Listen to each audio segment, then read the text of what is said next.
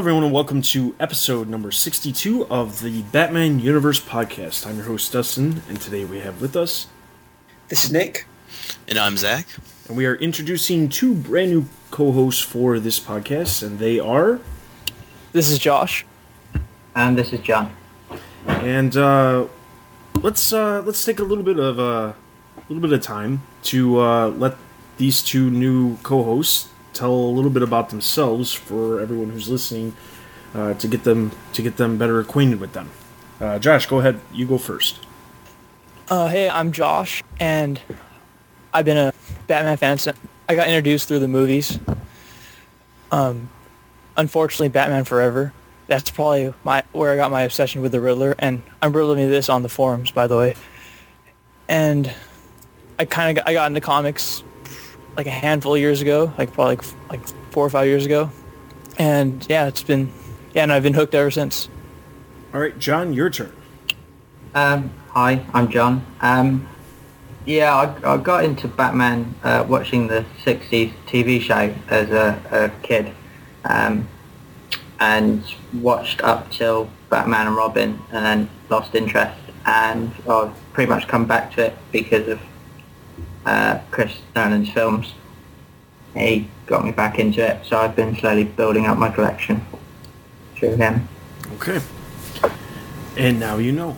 Alright, so we have a ton of stuff to go over. We had some pretty big announcements this month, as well as um, a number of different things occur within the world of the Batman universe. So we have movie news, we have TV news, merchandise news, video game news, general news, and of course, uh, for our spotlight character, we'll be covering Black Canary. And the reason why is because she is currently appearing as the trainer for Young Justice in the show Young Justice. And for our feature, we're going to be discussing Young Justice so far. Uh, we saw the pilot back in November, and on top of that, uh, we have a total of two more episodes on top of that that have aired as we uh, as as of now when we're recording this. So we're going to talk about what we like and what we don't like about the show so far, and uh, whether or not it's going to be worth sticking around for. Um, but trust me, even though that's our feature, the big movie news we'll be talking about at length as well. So let's get right into movie news.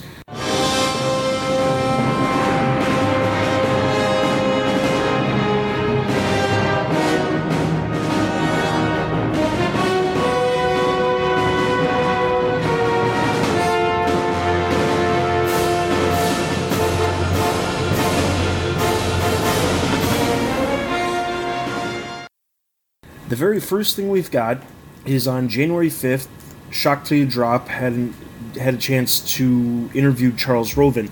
Uh, Roven, um, who we know was the producer for both Batman Begins and The Dark Knight, along with obviously the upcoming Dark Knight Rises and Superman Man of Steel, had a couple of interesting points to make about Batman while promoting his current film. So I will read for Shock Till You Drop, and Nick will read for Charles Roven. Can you talk a little more about what's next for you? You mentioned Superman, and of course, there's The Dark Knight Rises. It seems like a big time for DC Comics on the big screen. And they've got Green Lantern coming out too. But we're really excited to be doing another film with Chris Nolan and Emma Thomas. We've had great experiences working together. I just really enjoy making those films and being there to help Chris try and realise this amazing vision that he's had for his Batman series.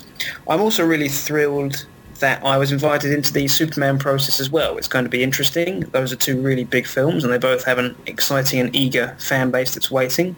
I've been a huge fan of Zack Snyder since uh, really Dawn of the Dead, and had a great meeting with him that resulted in us working together. Chris and Emma are also producing that film with me, as is Deborah Snyder. So we're having a really great time working on both these films right now. Is the thought that they might have a shared universe one day? No, that may be in somebody's mind, but right now the Batman lives in his world and Superman lives in his world. Those stories are those stories, and we haven't thought beyond each individual picture. Christian Bale mentioned recently that he felt that the Batman films would wrap up after the third one. Well, I think that Chris Nolan has said that he wanted to make a trilogy, and this is a trilogy. As far as we all know, this is it. This is the trilogy. The Dark Knight Rises is the third part of what Chris created with Batman Begins, and we're not looking past that. I've said this about Chris before. I've never known Chris to do anything but focus on the movie he's making. He gets completely immersed in the movie he's doing, and I know that all he's thinking about right now when it comes to Batman The Dark Knight Rises is making it the best movie he can. He's not thinking, will there be another one? And he's already said in his mind, it's a trilogy. So I think he's just focusing on making this the best he possibly can, and that's it. Knowing that he's sort of famous for the single movie focus, how hard is it getting time balance for Godfathering Superman as well? It's a huge workload, but there's a way we've been talking about how to make it work. Hopefully there will be a little bit of time in between the start of production on both of them. Right now, Dark Knight Rises is coming out in the summer of 2012, and Superman is coming out in the winter of 2012. So hopefully, and we're just at the beginning phases of both of them, we haven't even entered official pre-production on either one of them yet. There will be a little bit of room. They're both going to be long shoots, and I'm sure there's going to be some overlap, but hopefully there'll be as little overlap as possible. All right, so that's the end of that interview. It's kind of interesting. Um, this kind of touches on an idea that I've started to think about uh, in the back of my mind, which is it seems that a lot of this talk about, you know, this is the last one Nolan's going to do. This is the last one. The thing is, we didn't know for sure that Nolan was going to do The Dark Knight Rises until it was actually announced that he was going to do The Dark Knight Rises.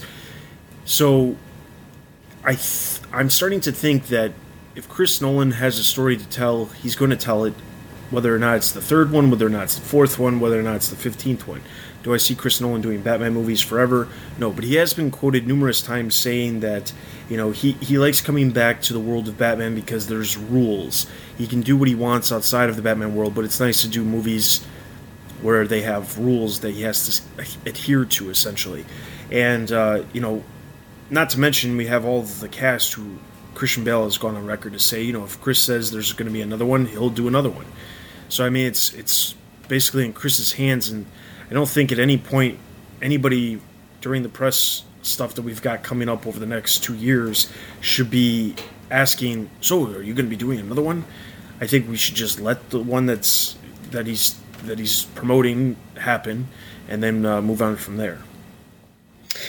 Well, yeah, I mean it's quite obvious Nolan's a one film at a time guy, and I think that's a safe safe way to play it because when uh, studios get involved, or even directors and writers, and they start planning well ahead, as uh, I've been hearing rumours that Green Lantern 2 is already planned, I think that's dangerous. You need to make sure the one product you're making is going to be good, and I think that's what Chris Nolan does. As he was doing Inception, you know, very little Dark Knight Rises stuff going on because he was focusing on that at the time.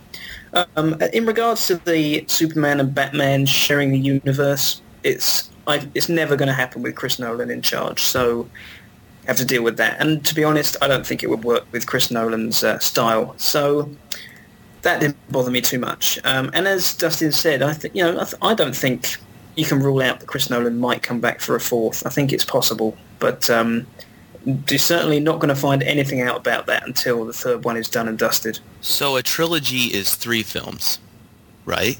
Yes, yes. Charles Roven was just making sure you were aware what a trilogy is there. Okay, good. Because I was a little confused at first, and then, um, but yeah, I kind of agree with both with both Dustin and what Nick said. Um, I don't think that any of us should be worried about a fourth film at this point. I mean, I think it's a little ridiculous to even be talking about it at this point. Um, but we know people will be asking that question when uh, eventually when this movie's gearing up to come out.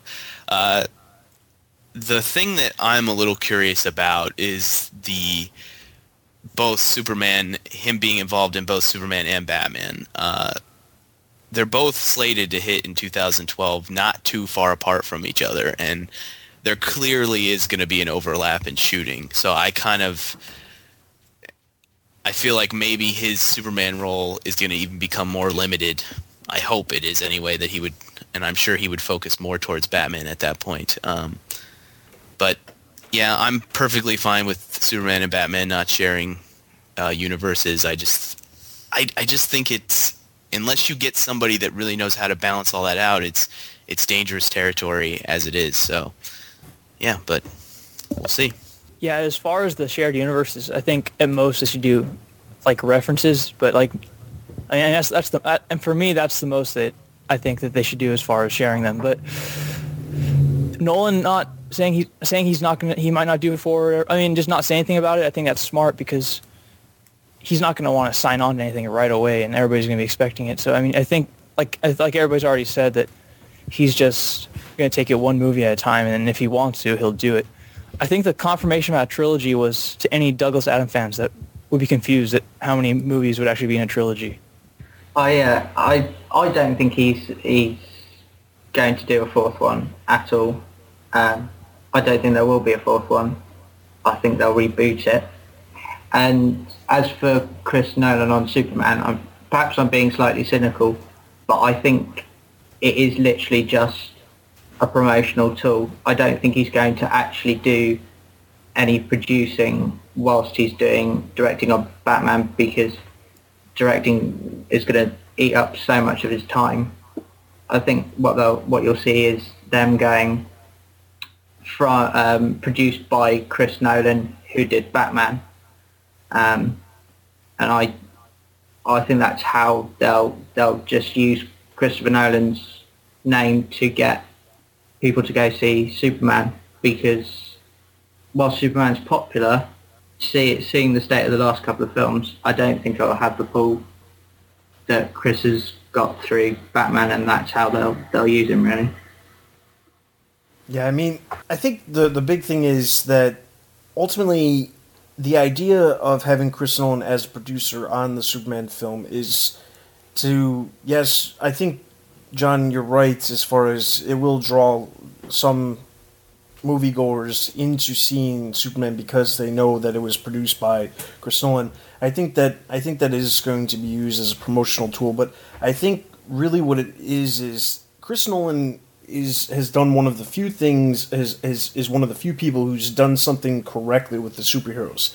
He's made a superhero movie that is not only successful but is also well received and I think that's the main reason of why they wanted Chris Nolan to Godfather. Now, if we remember back in December, there was a release party for Inception, and Emma Thomas went to say that Chris wasn't going to have any time to work on the Superman film because he was going to be working on uh, Batman. So obviously, he's going to have a very minor role as far as producer, but also. I don't think that the producer is going to be around while they're filming 24 7 that's just me.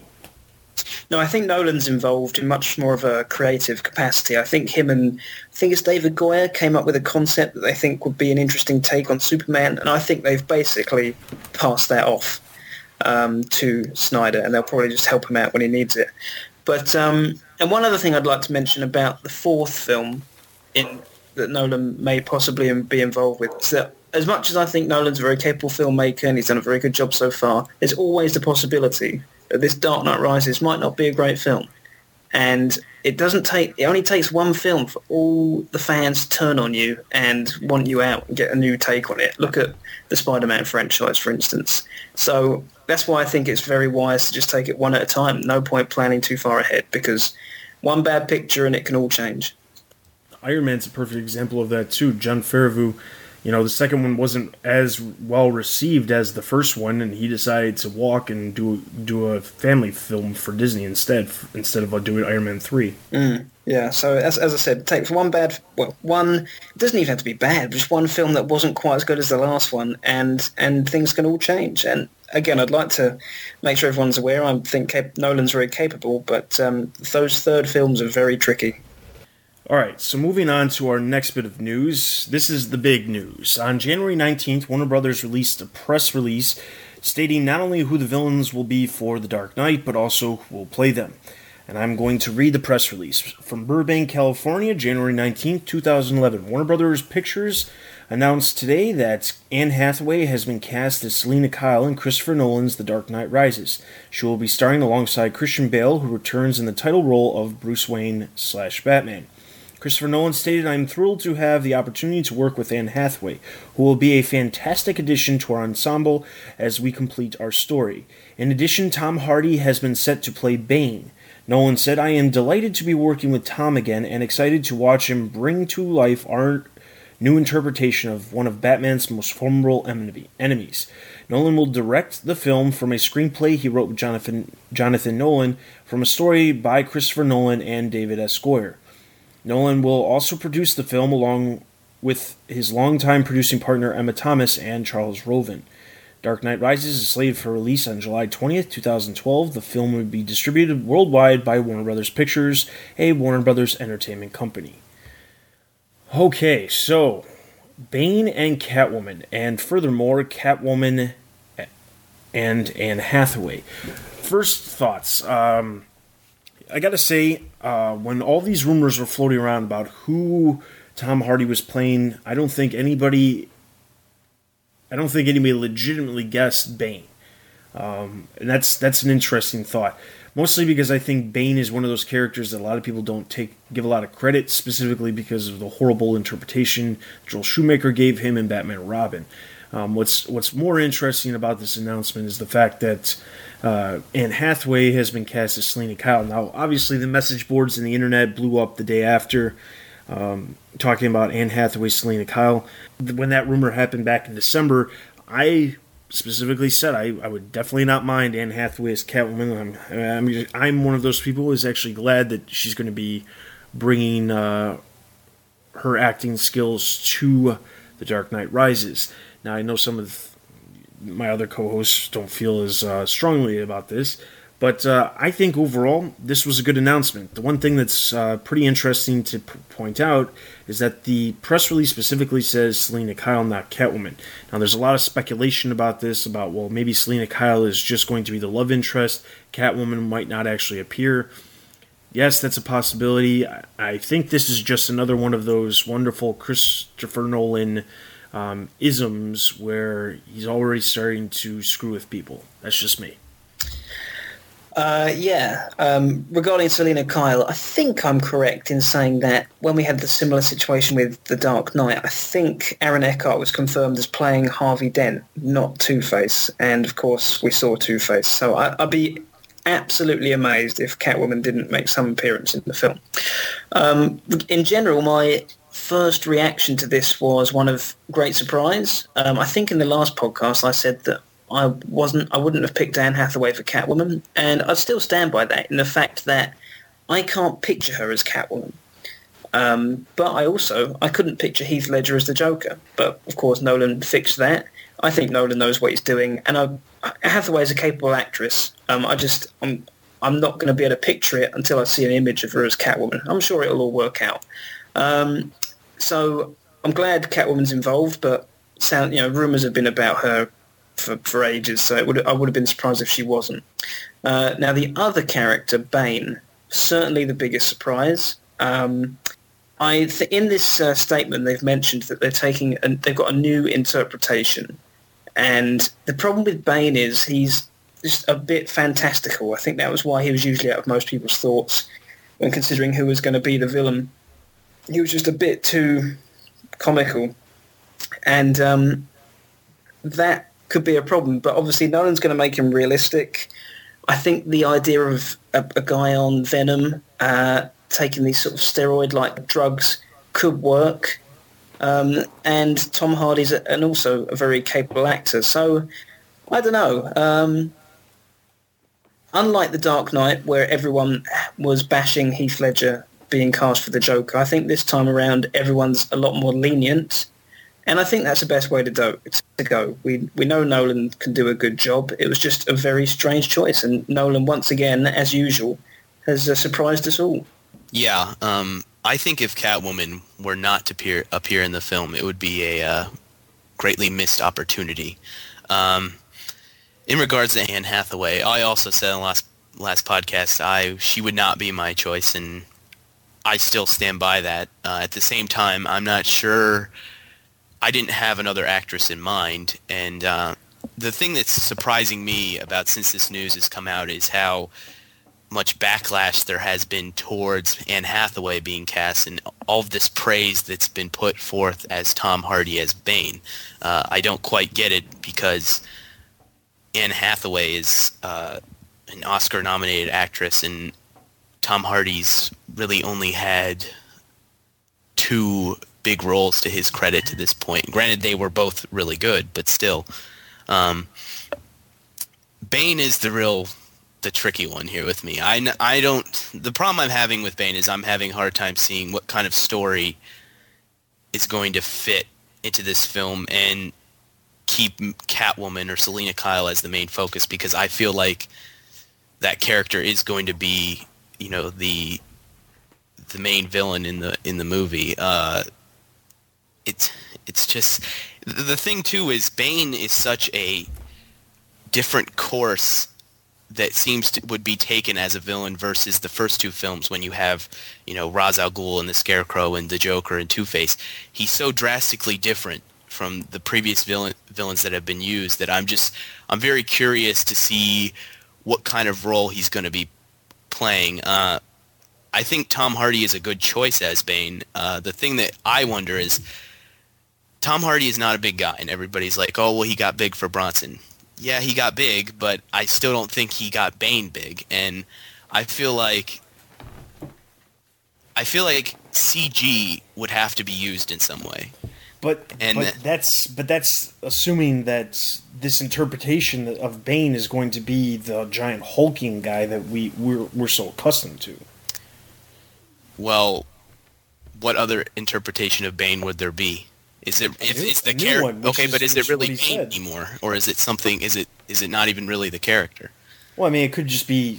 It could be somebody like. Uh, you know, compare like uh, one of those WWE wrestlers who is completely buffed up, giant, you know, six foot six or whatever, and you know he's he's he's got as many muscles as you could possibly have. Compare one of those guys and just say that it's a that that's Bane, and the person, you know, instead of using the venom aspect, use steroids instead, and do something linking it so that it actually is Bane as far as you know he came from Santa Prisca, you know, something like that where it, it could be done. I, I, I don't think it can't be done. I think, but the problem is you.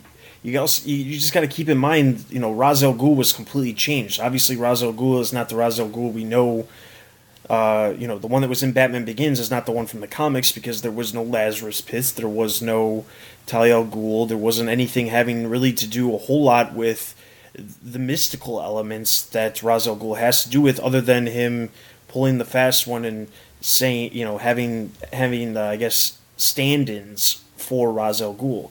So they they they just didn't, that, but they just didn't address that stuff with Ra's al Ghul. They didn't address the Lazarus Pit the the thing is, is like you were comparing him to a wrestler. Tom Hardy's still not six six.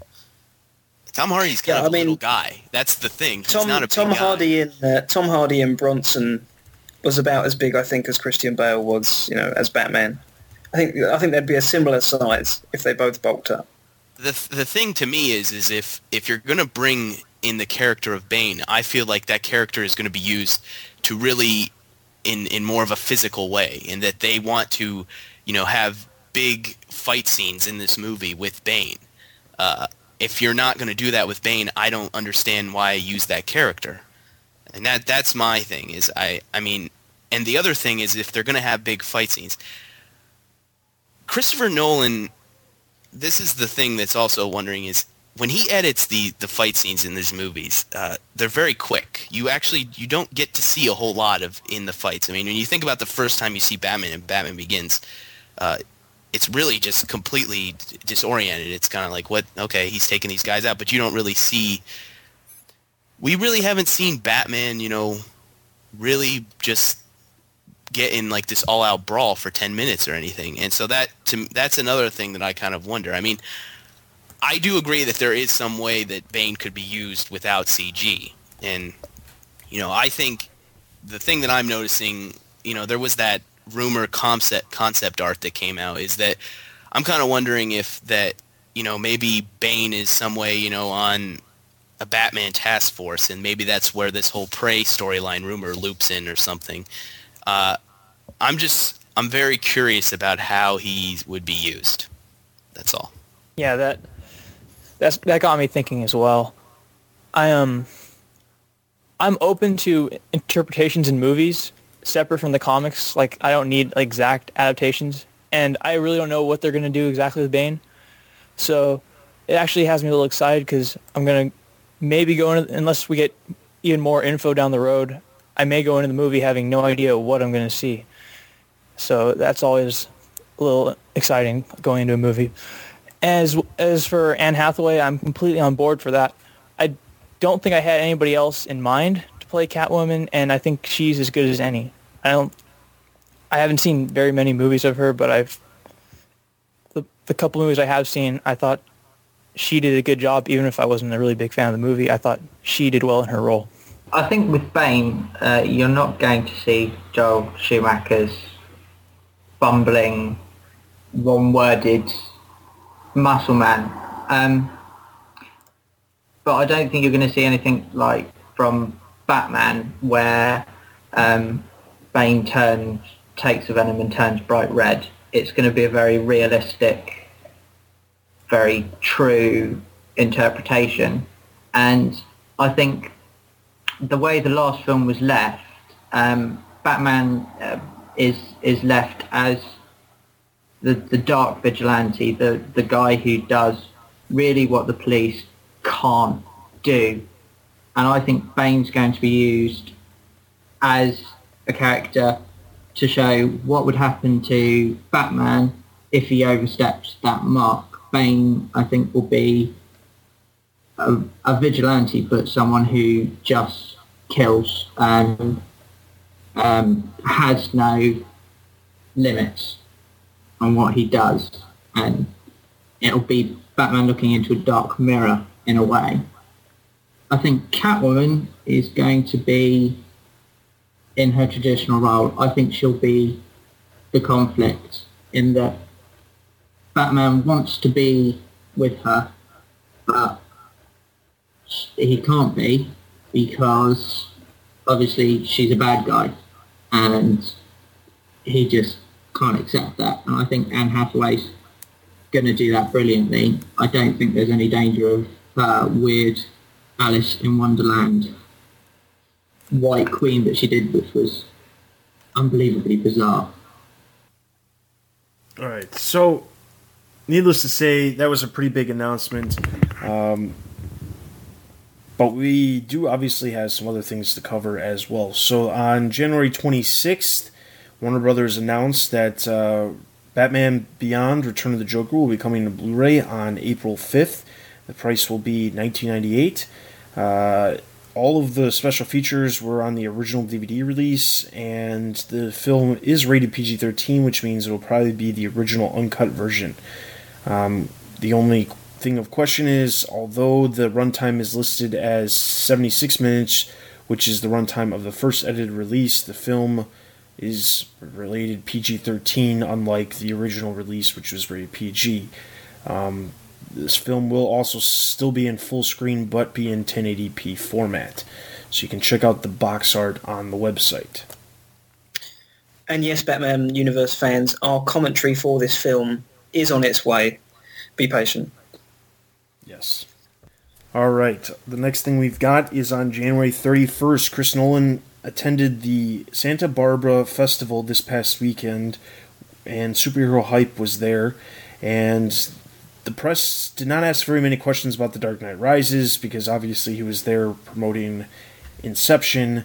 Um, so props to them for that. Obviously, MTV wasn't invited to that engagement.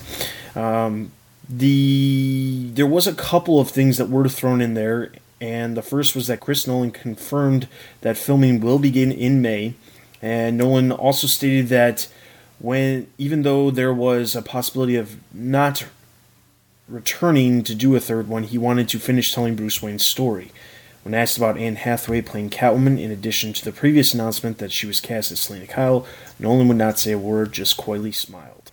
Interesting update there. Um, Nolan as talkative as usual, but nice to see that uh, there's a start date for filming, and I'm sure we'll be getting plenty of news from May onwards. Uh, hopefully, a few set photos and first looks at some of these characters. All right, and the last bit of news we have is also from January 31st. Bleeding Cool had a chance to talk with cinematographer Wally Pfister about his upcoming work on The Dark Knight Rises. There were a couple of interesting things in the interview that Wally referred to. Pfister did take place in the screen test for Anne Hathaway and stated that she looks phenomenal. He is also he is also already prepping for the film has, and has read a copy of the screenplay. The film will be filmed in as much IMAX as they can. He also stated that the opening scene for the film will be amazing and may even surpass the opening of The Dark Knight. All right, so the fact that he, you know, the opening could surpass The Dark Knight, that to me is that ha- that already piques my interest because I can still just watch the opening of The Dark Knight and just be completely blown away by it. The whole bank robbery scene. It's a, it's an amazing scene and there's not very many movies that start off with an action-packed beginning and introduce a character so quickly as The Dark Knight does. So to top that, that's going to be great. Yeah, it's, like, it's nice to see that Mr. Pfister uh, likes talking to the media. Um, interesting that the obviously the screenplay is um, completed, and uh, Pfister's well, some of the key members of the crew have got it already. Um, now the IMAX thing, I've mentioned this before. The Dark Knight in IMAX was superb. Those scenes were just breathtaking, and I'm glad to see that they are planning to improve on that and add more time to it because those scenes were really, really special, and I think it made such a big difference to the experience. And regarding the opening scene, uh, again, like Dustin, it's a fantastic scene, tough to surpass, but apparently it's on the page. Let's hope they can get it on the screen. Yeah, that opening scene of The Dark Knight is pretty spectacular. Uh, for me, I could almost watch the uh, opening scene, and I have watched the opening scene several more times than I've just watched the entire movie, just because I think it, in a way, is is enough. Uh, so I, th- I think I'm going to watch that opening scene now. yeah. So, uh, so to say that that could surpass that opening scene is, I, is I'm pretty optimistic about that. Then, uh, and it is good to hear that the screen. You know, some people have the screenplay because there's were all these rumors for the last few weeks that uh, they were scrambling to finish it or whatever. So that's good news. Well, I think it's obvious that the opening scene of a movie is one of the most important parts because you can really hook an audience. I know plenty of people that had moderate interest in Batman and were like, I might go see The Dark Knight, but when they saw I Am Legend, they saw the opening scene, they immediately were like, I gotta see this movie. So it shows how good of a scene that really was. I just think it's great, great news that he's not doing it in 3D. Um, it would be terrible. Uh, I, there's a film critic in Britain called Mark Kermode, and if you can find his rants on 3D, I share his opinions completely. But uh, Batman would look terrible in 3D, but it's going to look amazing in IMAX. Definitely. See, three. I, I think 3D can work, but um, I've yet to be really impressed by it. But I don't think Batman is the medium for it. Um, possibly Superman, possibly Spider-Man. Certainly not Batman. It's definitely not Chris Nolan's Batman. He, d- he didn't do Inception in 3D, uh, and that had quite a lot of shots that you could have done it in. And I, I just think he, I just think he hates 3D. Um, yeah, like you say, Nick, Batman would would look terrible in 3D. Uh, all I can think of is batarangs flying towards the screen, and then I kind of run out of ideas. So. All right, so that is all of the movie news. Let's go right into TV news.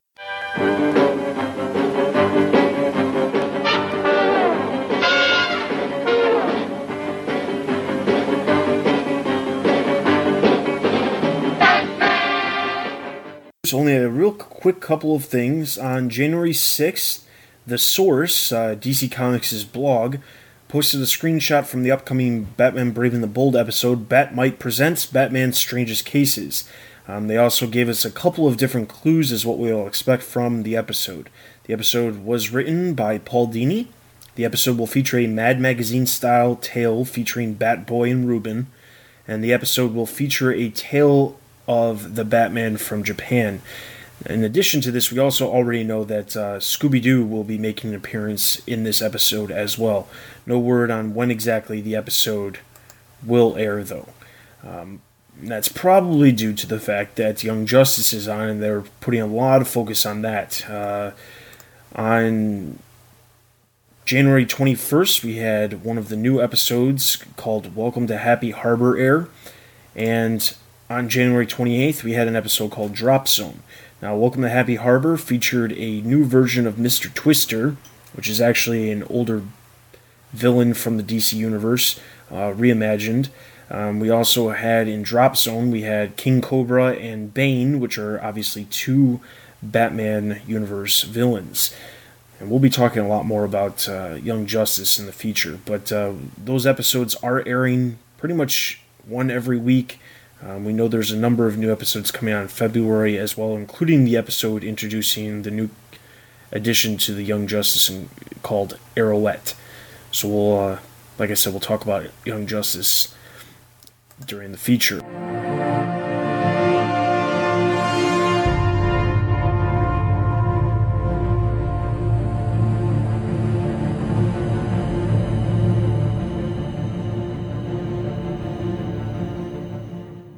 Merchandise news. We only have one real quick thing to go over with merchandise news. On January 6th, Warner Brothers sent over details about a new partnership with the tech company Mimoco.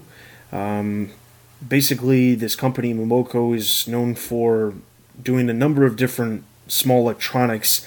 Um, specifically, what they're going to be doing with Warner Brothers is they're going to be releasing a number of USB flash drives, um, designer style, that are modeled off of different DC characters. The first set is going to include uh, a classic Batman and a Batman, a modern Batman, Catwoman, Joker, and Robin. Um, we have pictures of all these on the website, so you can ch- take a look at those.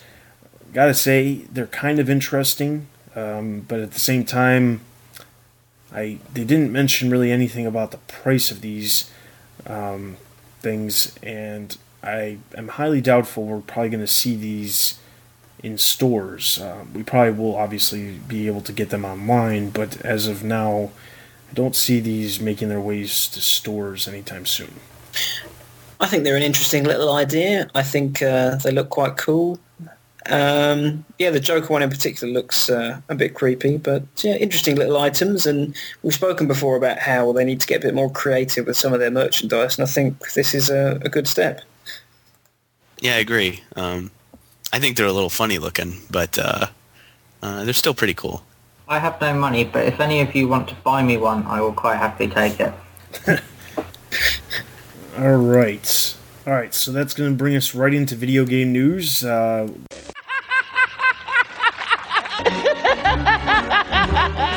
a couple different things. Throughout the month of January, Warner Brothers released a bunch of different screenshots and concept art for Batman Arkham City. You can check those out on the website. Um, but also, the big news of January for video games was that DC Universe Online actually launched. surprising, but it actually launched. Um, it came out on Tuesday, January 11th, and it was met with a number of different challenges. Um, mostly because I think Sony was unprepared for the number of people who are actually going to be playing this game.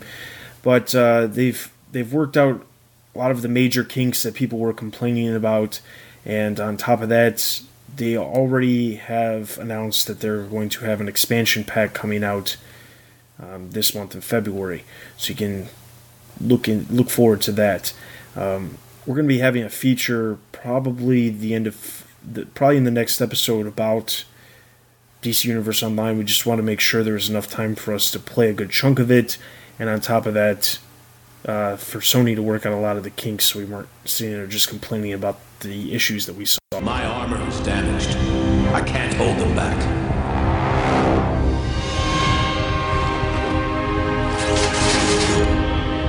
A single exobyte gave you your powers. That canister holds millions, and Earth's only All right, so moving into our last bit of news, which is general news. We only have one thing to go over. Uh, Batman Live had a number of different uh, details released. The UK site, The Telegraph, released an article with a lot of information that was already released through the other articles that we already read about. But there was a few new things that came out, including two new set designs. Um, the set designs are quite interesting. Obviously, we can't show you those because it's an audio recording, but uh, you can check them out on the website. One of them is a circus setup, and the other one is what appears to be Gotham City with a number of different screens, uh, news screens in the background. And it all looks like the stage itself is shaped like Gotham City, but comes outward, kind of like a a peninsula. I guess that's the only way I could think of to describe it off of the main stage, which looks pretty interesting. The other uh, bit of things that came out about this was that the Batmobile is going to be in um, the show, and the runtime will be about 85 minutes long. So pretty much a little bit longer than the animated movies that we that DC and Warner Brothers releases. Yeah, I'm getting more and more uh, interested in the show as we go along. Um, it's got good signs, I think. I've actually seen some posters up in, in London about uh, advertising tickets for the show, which of course comes out in September or uh, August in London. So we've still got a long way to go. Um, one interesting thing is that I actually uh, the auditions were held recently for Batman Live general auditions, and it wasn't far from where I work. And I actually saw a guy dressed as the Riddler walk past my uh, office the other day, and he looked pretty crazy. And I, would be amazed if he got the part. Um, and also check out the blog as well because I posted up a video of uh, some of the auditions and what, what happened there. Uh, yeah, so Batman Live, more and more encouraging. Um, let's let's hope it all goes well. I'm, I'm liking the look of it so far. Yeah, if you get a chance to check out that audition video, I strongly suggest it. Uh, also, something that one of the producers in that video talked about how, you know, they wanted this to be like almost like a movie in a sense, which I was kind of relieved to hear because some of what was being reported, it seemed like this was going to try to almost be like some kind of variety show or something, which I was a little uh, skeptical about. But I think 85 minutes, that's a pretty decent runtime. Uh, I'm curious to see like how in depth this gets with all these characters, but uh, I like what I see with the set designs. I think it very it looks very uh, very different, so uh, it's pretty exciting. Yeah, I too like the set designs, especially the the circus one. It looks pretty good. Um, I don't really have much to add. It's it's obviously a long ways away, but then again, it's not really that far. But I'm a lot more optimistic about this than I was about obviously now because of the problems they have with Spider-Man. But I, I was looking forward more to this when I heard about it than I was when I heard about the Spider-Man. Anyways, well, obviously, because I'm more of a Batman fan. I'm I'm hoping. Is it going to be a musical? No. No, no songs. I was I was hoping it would be like the um, the musical that Terry and Bruce go and see in Batman Begins. Um, I'm disappointed now. I actually forgot. I actually forgot to mention. I also saw a guy go past my office, about forty years old, really fat, trying to go for the Robin part, dressed in a Robin costume. I thought, mate, you've got no chance. Uh, I hope they do. Cut, I hope at some point they release X Factor style, uh, a pop idol style audition tapes of just everybody. I think it'd be brilliant. All right, so that is all the news we have, but of course we still have the Dark Knight rumor mill. I'm not who you think I am. I have great respect for your profession. You and I share a secret. We know how easy it is to kill somebody.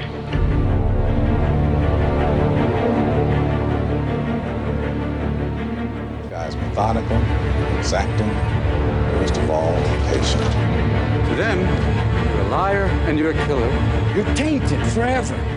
There's a couple of different things that we're just going to touch on briefly, mostly because the announcement of Anne Hathaway and Tom Hardy as Catwoman and Bane, respectively, obviously kind of negates a lot of these rumors. So we're going to specifically go just touch on the ones that have kind of been proven wrong and uh, go over some of the current ones as well. So on uh, January 8th, the first one of January, uh, there was a new rumor that hit the net about a script leak. Um, the script leak said that there was going to have Deadshot, Black Mask, and Talia al Ghul in the film. Obviously, none of those characters are going to be in the film, so that one is quite irrelevant. Um, the other one that's quite interesting to talk about is the locations. Um, the f- there was last month I told you that a little while back Chris Nolan was supposedly in Asia scouting locations. Now, whether or not he was actually scouting locations is yet to be confirmed, but what we do know is that a Warner Brothers exec has stated that Nolan will film in three locations. Ravi Mehta, senior VP of production, stated via Scene magazine that Los Angeles and the UK were for sure in addition to one other location. The rumor at the time was that Detroit and New York were the other possibilities. Um, what's interesting is that Chicago wasn't one of these. Well, Reel Chicago posted a bit on the nets that says Detroit is the final location.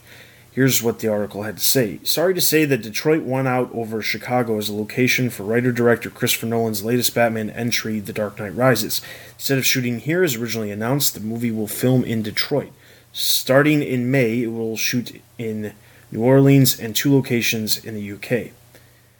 Now, obviously, we still don't know where for sure The Dark Knight's going to be filmed, but uh, there's just it just seems like a giant series of contrasting reports. Uh, Warner Brothers is saying L.A., UK, and and one other place. Somebody else is saying it's Detroit, New Orleans, and UK. Somebody else is saying New York, Chicago, UK. The only one that's consistent on all of these is the UK. Yeah, um, I think the, the UK is, is a certain, mostly for the uh, facilities and some of the locations that we've we've seen in the past. Um, I would be quite disappointed if Chicago doesn't feature, uh, mostly just for the consistency of Gotham. It would be quite uh, quite strange for Gotham to suddenly transform into another city. Um, but you know, as as we've said, uh, who knows? The, these rumors are all over the place. Um, you don't know who to believe. Um, but I mean, obviously, there's going to be some cities in America that it's filmed in, um, and I would be a bit disappointed if it's not Chicago. I think New York might be the second best fit if you wanted to try and replicate that Gotham, but um, I don't know Detroit very well. I don't know if that would fit. Maybe you guys could uh, elaborate on that for me, but yeah, so I'd be disappointed if Chicago's not going to make it.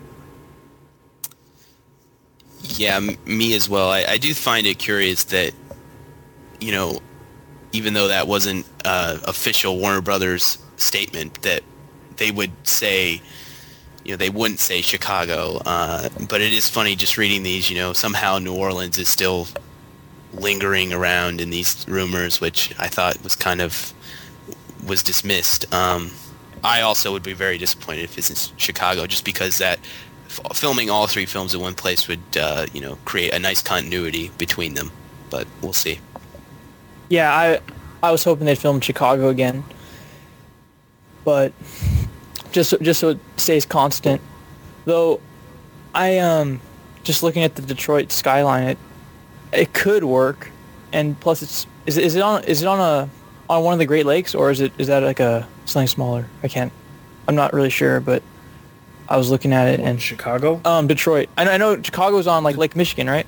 Or Detroit's yeah, it's on Lake Michigan. Yeah, Detroit's Detroit's Lake not really on a lake. It's just in the middle of New York or the middle of Mi- Michigan. Uh, 'cause I, I saw like I was looking at a picture and uh, it had like water, but I mean, I don't know. I, I guess I'll just wait. But I was hoping it would stay with Chicago. Uh, I I think inevitably they'll end up in Chicago. I can't imagine them not. They've done the last two films there. Um, I'd be really surprised if they don't film the third. It will look a bit bizarre if it goes from Chicago to say New York or somewhere like that. People will spot the difference, especially people who live in the cities. All right, so the next thing we've got on January 10th, we had a rumor talking about Natalie Portman denying her involvement, which obviously is true. Um, on January 11th, we also had a bunch of different things flood the net about casting for The Dark Knight Rises as the female lead. Collider.com posted up that they had a source that was saying Naomi Watts and Eva Green had been cast for the two rumored roles in The Dark Knight Rises. Obviously, their source is no longer valid.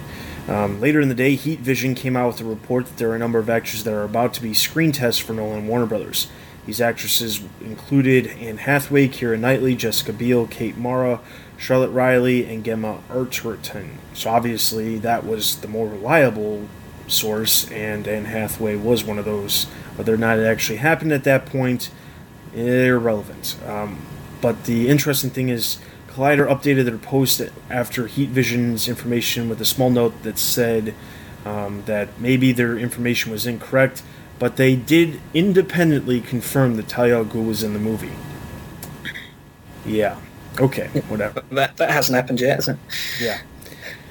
Um, besides all the talk about the female cast members, there was a little bit of news about Tom Hardy. He looks like basically that because of the script leak rumor that came out on the 8th that we just got done talking about, um, there was a composite character that had, it was kind of a mix between Hugo Strange and the Riddler. Um, and they were suddenly, the entire internet suddenly started jumping on the fact that he was playing that character. Um, because he was walking around in what appeared to be a shaved head, and he has grown a bunch of facial hairs. So, you know, the internet put one and two together and decided, well, he's got a bald head and he's got a lot of facial hair. So who could he be? Well, he must be Hugo Strange. yeah. Okay. That's Yeah. why they're all rumors. The internet's always good at coming up with some comedy sometimes. Um, I don't understand. I have no idea where this idea came from for Hugo Strange and the Riddler combined into one character. How? I mean, that's just ridiculous. Um, we've seen from the last two films that Nolan uh, tends to pay respect to the characters that he's he's picked from the comics, and they seem to have a basic uh, character uh, depth there that we've seen in the past. So for him to suddenly go, I'm going to take two characters that have no rele- uh, no relevance to each other and just mash them together, and and then the internet to assume that because Tom Hardy shaved his head that he'd be playing some bizarre hybrid character. It's just just insane. And uh, thank God we know who Tom Hardy's playing now, so we don't have to worry about these sort of things anymore. Well, I just have to say this script that these websites were referencing um, from uh, wherever it is, I would really like to read it because it sounds very interesting. It's, got, it's only got about ten villains involved. Yeah. I mean, it, I gotta say, it does sound interesting. And now that we know that those villains are not in the film, whoever had the opportunity to read it, it would be great if they could release it and just say, "Well, this is what it was. It's not it, but this is what it was." Because that, w- I mean, what's what's the point of holding back at this point? There's there's nothing that we're not suddenly going to find out that Deadshot, Black Mask, and Talia al Ghul are all in the film, in addition to Catwoman and Bane. It's not going to happen. So, and they didn't say anything about Catwoman and and uh, Bane in the script. So clearly, it's not the same script. So, I say just release it. I think maybe there wasn't a script. Maybe they just kind of Yeah. made it all up on the fly. That's what I'm starting to think. I would not doubt that. All right. So, uh, on January 18th, the next rumor we had was um, there was a quick tweet from the LA Times Hero Complex writer Geoff Boucher, and he tweeted at the Golden Globes last night. Ended the night in the valet line behind Chris Nolan and Emma Thomas, and and chatting about th- big things to come. Um, clearly, this could be legitimate because turns out the next day we had the announcement from Warner Brothers about the casting and the characters that are going to be in The Dark Knight Rises. So that was actually legitimate Wow, Twitter is reliable. in small forms. All right, so on January 19th, um, we obviously had the announcement of Bane being in The Dark Knight Rises as well as Catwoman. Um, but there was already a bunch of rumors that were hitting the net as of what Bane could look like. Back in October of 2010, a user by the name of Humza posted on the website conceptart.org a number of images that he claimed were being submitted for Batman 3. A lot of the images were never brought up before because it was unknown if they if they were legitimate. At this point, with Bane being confirmed, there's a little bit more belief to this post. The user's website has a number of images posted, including an environment concept images and sketches for Bane and a new Batsuit, in addition to the Bane image. He basically said he was releasing these to gain some support so that he would get hired. Now, honestly, I believe that would be complete BS. But if you look at the images, they are they are quite interesting. And you know, I don't I don't look at these images and think to myself, this is not possible. I actually think that what they show in the images could be entirely possible within a Christopher Nolan movie. Yeah, well, I mean, what we're seeing is um, a couple of uh, images of Bane, who looks a lot more uh, military, in much more of a military style, possibly some sort of mercenary that's been hired, and that could possibly follow that story about a mercenary being hired by the cops to get Batman. And we've also got a couple of uh, images of what seem to be police uh, chasing after Batman. Of course, if you've seen The Dark Knight, then um, it'd be quite easy to you know come up with these ideas yourself. But um, you know, interesting ideas, and it seems that seems to be the most popular plot that most people are coming up with in their heads. The idea that perhaps Bane is hired to to catch Batman by the police. Yeah, I think the concept art makes Bane look much more uh, more modern and appeal to a larger audience because I think Bane does sometimes look a little ridiculous in the uh, costume that he does wear. But um, yeah, I, I, mean, you take this concept art for what it for what it is, but I, I do think it's quite interesting looking. Yeah, it's just concept art, and but um, it it looks like it would work in Nolan's universe. I actually thought the same thing of like the military style when I saw it, and the fact that that helps like in my head, like I can match that up with the the task force going after Batman and hiring Bane as an outsider to track down Batman. Uh, yeah, the military sort of relates back to Bane's background um, to to suggest that he is hired to just go after Batman. All right, the next one we've got is another filming location rumor. Um, Romania Insider uh, posted up an article stating that Nolan visited visited Bucharest in December to scout locations for his upcoming sequel to The Dark Knight. The article goes on to say that Nolan had discussions with Bucharest's mayor about a number of filming locations, including the historic district and Edgar Quinet Street. Uh, there was also a discussion about filming at the Palace of Parliament. In addition to Bucharest, Nolan also visited the salt mines of Turda in the northwestern part of Romania.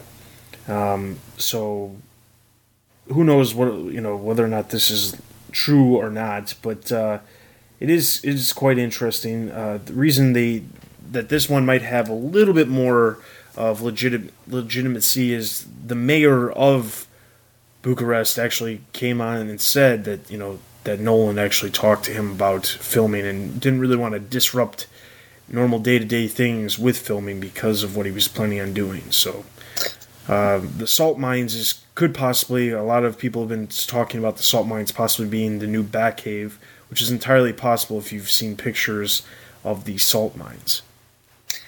Well, I think it's entirely possible that the mayor of Bucharest saw the rumours for the Dark Knight Rises and say, "Hey, I should get some of that."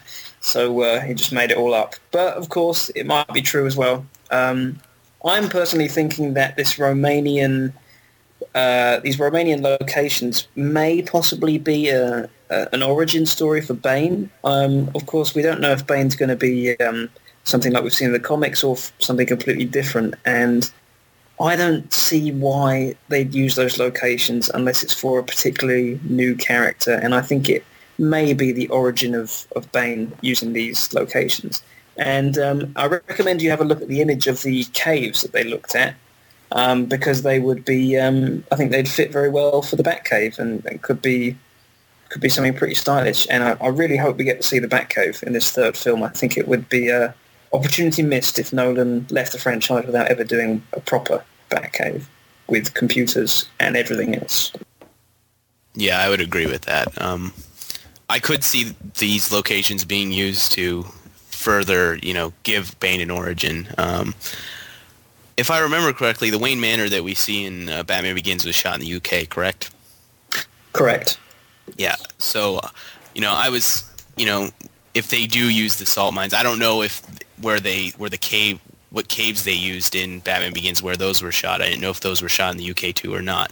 But uh, I was kind of hoping with this film we might get to see Wayne Manor, you know, now that it would be rebuilt and we we kind of get to see him operate out of the Batcave again. Uh, but these, if they did want to use these locations, these caves would work uh, perfectly fine as well.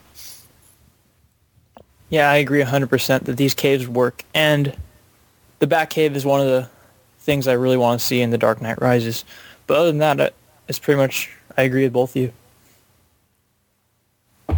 Uh, I'm skeptical about all these location claims. I think there's some sensible ones like the UK, but I don't know. Bucharest?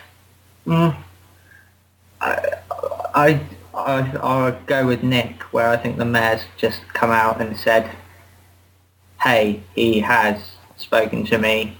Uh, wink, wink, nudge, nudge. No, really, he has. Um, I, I, don't buy it at the moment. Uh, I will believe it when I see it, really. All right, so the last rumor we have is from January 28th. Now, I don't even know that I would actually consider this a rumor, but for some reason, Batman on Film decided to post something on their Twitter account that said RW as Strange. Hmm. Um, now, basically, what that means is Robin Williams as Hugo Strange. Well, obviously, Nolan has already announced two of the villains, and there is nothing stating that he must only have two. It just seems like a very odd addition to the already existing cast. Now, literally within the next day, a bunch of people were emailing Batman on film and saying, Oh, what are you talking about? What are you talking about? And he went on to say that it was just something that he was talking about with one of his uh, so called industry people, and they were thinking of it as an idea. Um, this is why you have to v- take what's posted on the internet very lightly. A lot of people took that little post that Batman on Film did and completely blew it out of proportion because that site is specifically known for having a lot of the news related to the Batman movies, and this was clearly not news related to the movies, but people were taking it as that. So that's just my uh, this. I'm just gonna take this as my opportunity to to to all the Batman fans out there who are starting to really gear up for all the Dark Knight Rises news to really make sure that everything you read online you take with a grain of salt unless it comes from a reliable source. Very sensible advice there, Dustin. Um, RW, uh, probably Robin Williams, uh, maybe Rachel Wise. I don't know, but um, I think Robin Williams has made it vocal that he's very keen to get involved, and that's great. It's, it's I'm I'm happy that he's he really wants to get involved. Whether he is or not in the end, who knows? But because of that, everyone seems to say, "Hey, have you heard Robin Williams uh, is trying to be the new Alfred?" No, Ev- everyone's just making up stuff for Robin Williams because he wants to get involved. Um, so right now, unfortunately, I'm not sure Robin Williams will get involved in the end. And uh, yeah, so be careful what you read, guys. And as Dustin said, just uh, be sensible. Yeah, it always seems like when there's a Batman film in the works that we get a slew of Robin Williams rumors and some sort of rumor that Robin Williams is, you know, I want to be in this movie because, you know, I wanted to be the Joker and I got screwed out of that opportunity.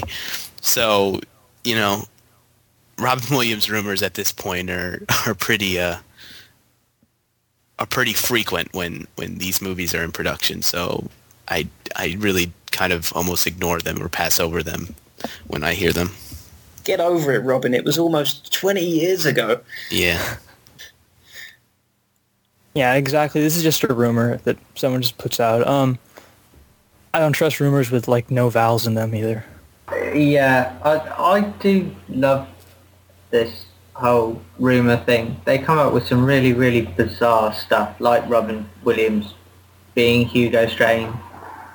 I, I, I always think these are fun rumors, and they're definitely nothing behind them at all, but hilariously funny, and I, I want more hilariously funny rumors. I want Bruce, uh, Chris Nolan to be scouting locations in the Arctic and you know having the Bat Batcave undersea and stupid things like that. Much more fun. It would be. All right, so that is all of the rumors we have for January. Let's get right into our spotlight character, which, as I mentioned in the beginning of the podcast, we are going to be covering Black Canary. Kinda late for a charity drop off, isn't it, boys?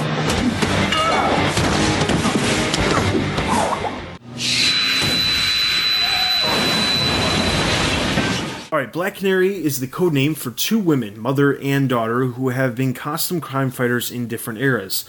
On Earth 2, Dinah Lance was the daughter of a cop and trained to become a fighter and detective. This was in Flash Comics number 86 from August 1947. She donned a wig, fishnets, and a short jacket to fight crime as Black Canary, and was the last hero invited to join the legendary Justice Society of America in the late 1940s. She married Larry Lance, only to watch him die during a battle with the cosmic being Aquarius. With nothing tethering her to Earth 2, she accompanied the Justice League of America to Earth 1 and eventually began a romance with Green Arrow. And this was in Justice League of America number 72 through 73, August of 1969. On the world after Crisis on Infinite Earths, Dinah and Larry L- Larry Lance had a daughter, Dinah Laurel, and worked hard to keep her from becoming a superhero. In secret, she trained with Ted Grant, aka Wildcat, and as a teen, she donned her mother's outfit for the first time. She was present to help fend off an alien invasion and became a charter member of the Justice League of America. She and her mother argued frequently, but when the elder Dinah lay dying of cancer, her daughter was at her side. When in college, she was married for less than a year to Craig Windrow, who continued to turn up in her life like a bad penny. Dinah graduated and went to work as a florist, much like her mother, and fought crime as Black Canary. Her romance with Green Arrow waxed and waned through the years, with Dinah disapproving of her constant of his constant cheating. In addition to her stints with the JLA, she became partnered with Oracle as a bird of prey. While one of the world's greatest martial artists, she sought to improve her fighting skills by working with several teachers. The last teacher, Mother, was the most brutal. The woman had previously trained Lady Shiva and attempted to remake the Canary in her image, but Lance refused to give up her moral convictions to become a killing machine. Lance left Asia and soon after left the Birds of Prey to re-establish a life on her own and raise Sin, a young girl who was also being taught by Mother, Birds of Prey, nine, uh, issue 95, March 2006. The JLA reformed after the events of Infinite Crisis and she became the new team's first chair. She took Sin to Star City where she renewed her relationship with Green Arrow, leading to a proposal of marriage. After much deliberation, she accepted and they finally wed, which can be seen in Green Arrow, Black Canary, Wedding Special 2007.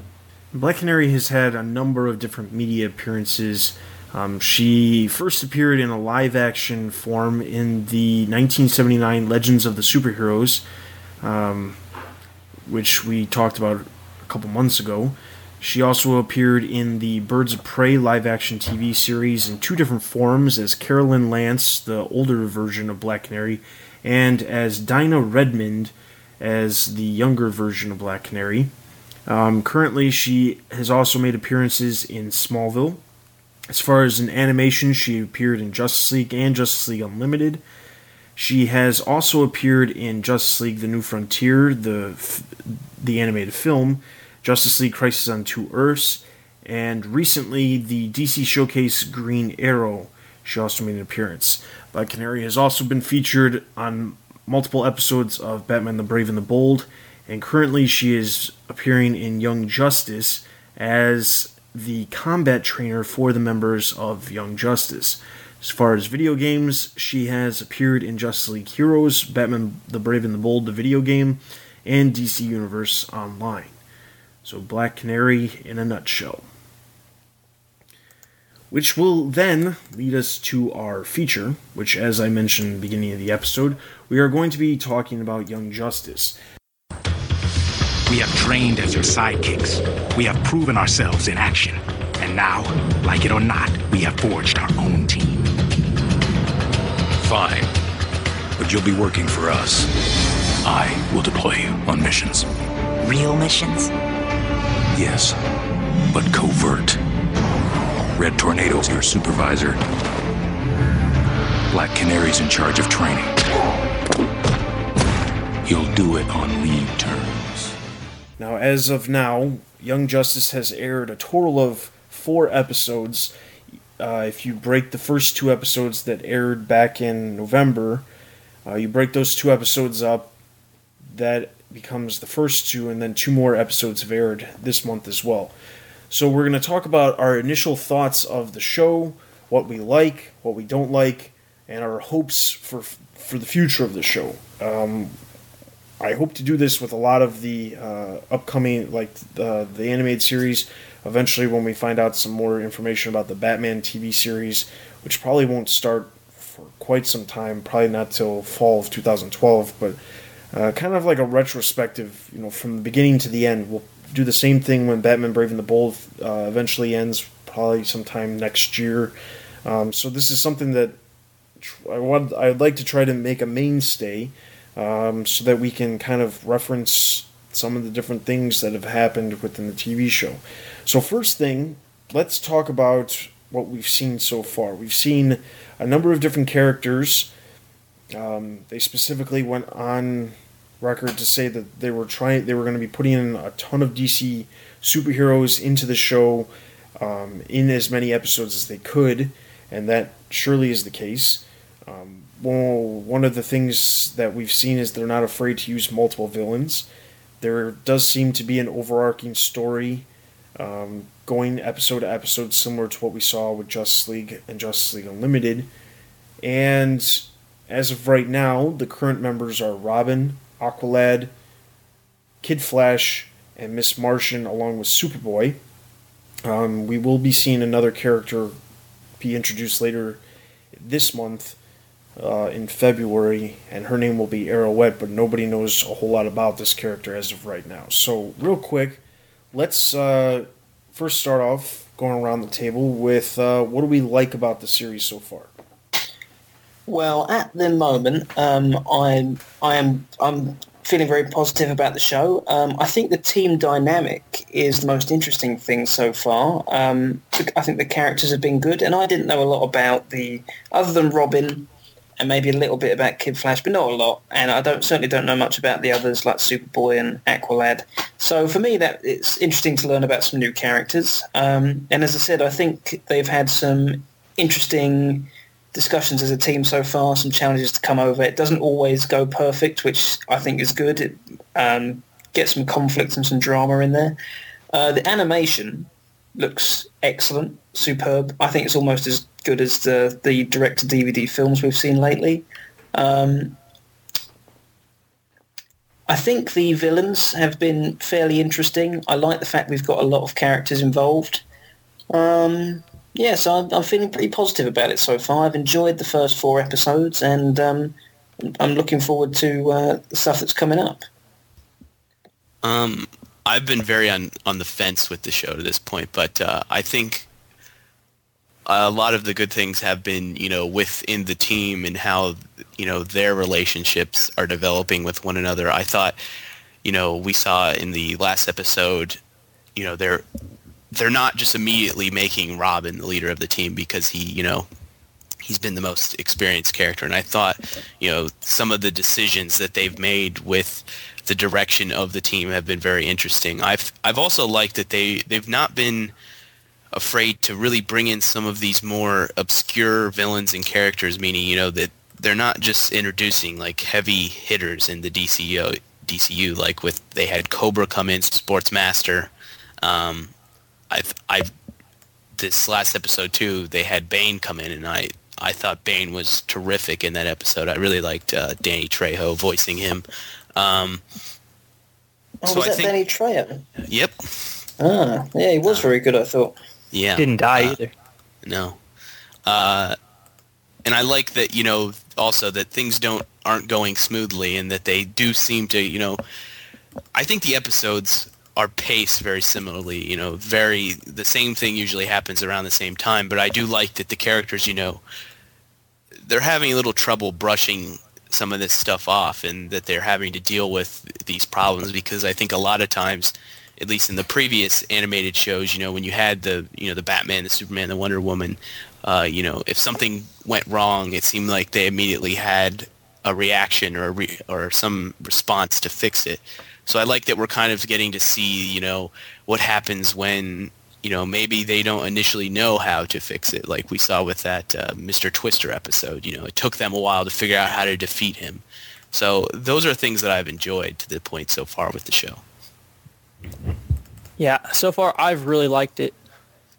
I uh, agree the animation has been really good, but uh, probably the thing I like the most about it is the the interactions amongst the interactions amongst the team, and the fact that everything they do is kind of like almost like trial and error. Like oh, it it, it shows how, for the most part, they're pretty inexperienced and they're just learning how to become good heroes, and probably uh, when it comes to the relationships between the other the the various members of the team, I'm really interested in Superboy because he basically came in as like a robot almost. Just he didn't get along with anybody, and I've noticed that he's he's slowly starting to change as the episodes go on. We've only seen like four episodes so far, but still through those, I'm interested to see where it goes from here with him. Yeah, uh, as you guys have said, the animation is amazing. Um, I think it's done by the same people who did Under the Red Hood, or it's based off their designs. I can't remember which one, but it, it makes it look absolutely amazing. The team dynamics, I think, are really good. Um, they are acting like teenagers rather than teenagers, but grown up um, it's very easy to kind of have a team um, like the Justice League and they all automatically click and get on fantastically. Whereas in this one, they're fighting, they're squabbling, they're bickering, they're fighting over who should be leader, and, and I think that's that's a really nice human touch. Um, I think as well nods and explanations and they're often only one line, but they add depth. They to explain why Robin doesn't uh, take his glasses off and, and doesn't um, uh, reveal his identity when everybody else does. Oh well, Batman's banned you from doing that. That's just typical of him, and I, I think that's I think that's really good. It, it's an easy explanation, but it, it makes it so much deeper, and you're not left scratching your heads and going, well, who's that? Why are they doing that? What's going on? Uh, like you were with the Teen Titans um, and, and sometimes even the Justice League. As far as what I like about the show, there's, I I think it's like I really wasn't a big fan of the Teen Titans TV series, mostly because that again was geared towards a much much younger audience um, and they had it was and the animation style was definitely more uh, more kind of fitting with what was what was hot right now for kids animation. Um, but I really enjoyed Justice League and Justice League Unlimited, and I think to, to, everything I've seen so far, it seems like it's a real good mix between the good things from Justice League and Justice League Unlimited, and the good things or what some people may deem as good things from Teen Titans. Um, there obviously is the teen angst and the the teen issues. You can see a budding romance between possibly Superboy and Miss Martian, and the fact that Kid Flash feels the necessity to flirt with everyone, which you wouldn't necessarily see if it was all adults. Um, and that's what we get from Teen Titans. But when we get to the Justice League elements, you know, we have a lot of different characters that are showing up. We see a lot. We, we see the, the large expansion of the DC universe. One of the things I was really thrilled with was the most recent episode, Drop Zone, had Bane as um, a main. He was he wasn't even necessarily a villain. The entire the entire episode, we had King Cobra as a main villain, and we see that King Cobra uh, is selling is is trying you know is taking over the island of Santa Priscan um, to get the venom and kind of change it from what it is to a different formula, which involves Bane, which in turn the person who's buying the new substance that King Cobra is creating is actually Sportsmaster. You know, at any point in time, they could have thrown in a number of different characters that don't really exist, but they didn't.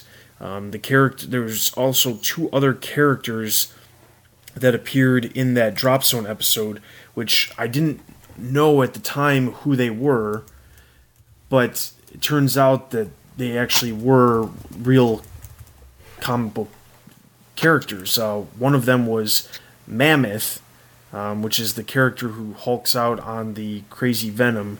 Um, and he, the reason I figured that out was because he's referenced to have a sister um, in the show, and his sister is actually a character in the comic book world too.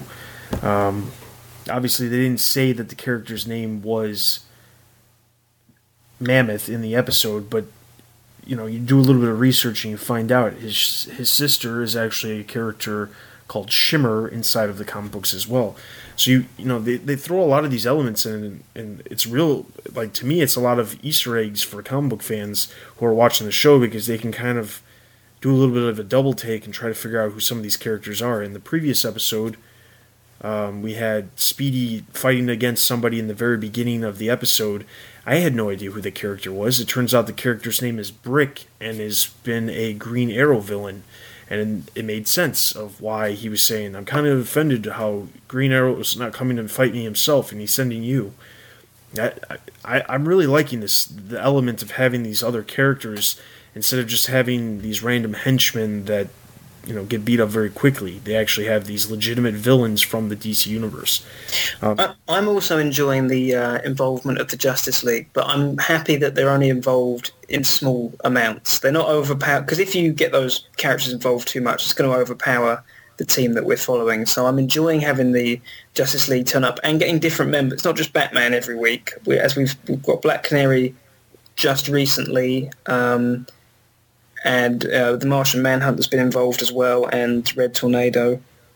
So uh, yeah, so I'm glad they're involved. I'm also I, am also detecting that they're sort of starting to lay the seeds of a big story that's hopefully going to sort of spread across the season, which I'm happy about, rather than just villain of the week every week, which I think gets can get really tiresome, especially when you've got a series like this one has, which I think is over 20 episodes. I think if you do villain of the week every week, people are going to get bored of that halfway through. So I'm glad there's a larger story that's going to hopefully play a role later on because I think the best Bruce Timm stuff had large stories that spread across several episodes like the Justice League Unlimited show. And so I am glad they're going in that direction. And it, as Dustin mentioned, you know, including all these small uh, obscure characters clearly means they know they've got a comic audience watching, and they're trying to uh, keep them happy as well as as well as their primary audience. Yeah, it's definitely one of those things where the overarching storyline is really going to be it's it's going to have two effects. The first effect is I think this because it have the overarching story instead of being like Batman Brave and the Bold where you know it's one-off episodes. There's not anything that links these episodes to each other. Um, because of that, it it actually makes it so that the show is aired normally instead of having two episodes in one month and then we go a couple months without any episodes. Oh wait, let's uh, let's throw in this episode here and throw along two other episodes here. It, I mean, that's the one thing that I'm really getting tired of with Batman Brave and the Bold, and consistently since they re-aired the pilot at the beginning of January, they've had a new episode every single week. So, and as far as the plans are, they're going to continue to do that. So, I'm looking forward to it. Um, the other thing that I have to mention, which has little to do with this podcast, but there's actually a comic that's called Young Justice. It's actually uh, most of the animated TV shows that DC has a part of. They put out uh, a comic book that's kind of, you know, based off the characters and the art that's in the uh, series. But this specific comic book is more of a companion to the TV show, more so than just another one-off episode of or a one-off story from the TV show. This actually, if uh, in January, Young Justice number zero came out, and it was actually followed perfectly with the events that happened of epi- right after the events of episode two of Young Justice, and they're planning on doing this. And Greg Weisman, who's one of the show's producers, is actually helping with the writing on this comic book. And I gotta say, if you're watching the series and you're liking it, take a look at the comic book because you're getting a little bit more than you than you get just in the show alone. All right, so that's gonna bring us to the things we don't like so far. So let's uh, run through those real quick. Well, there has been some criticism as to the portrayal of Robin.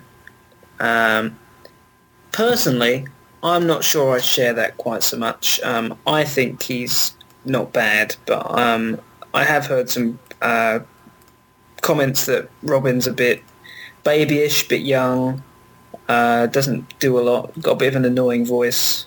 But personally, I think it's it's going all right. Uh, I don't mind Robin too much.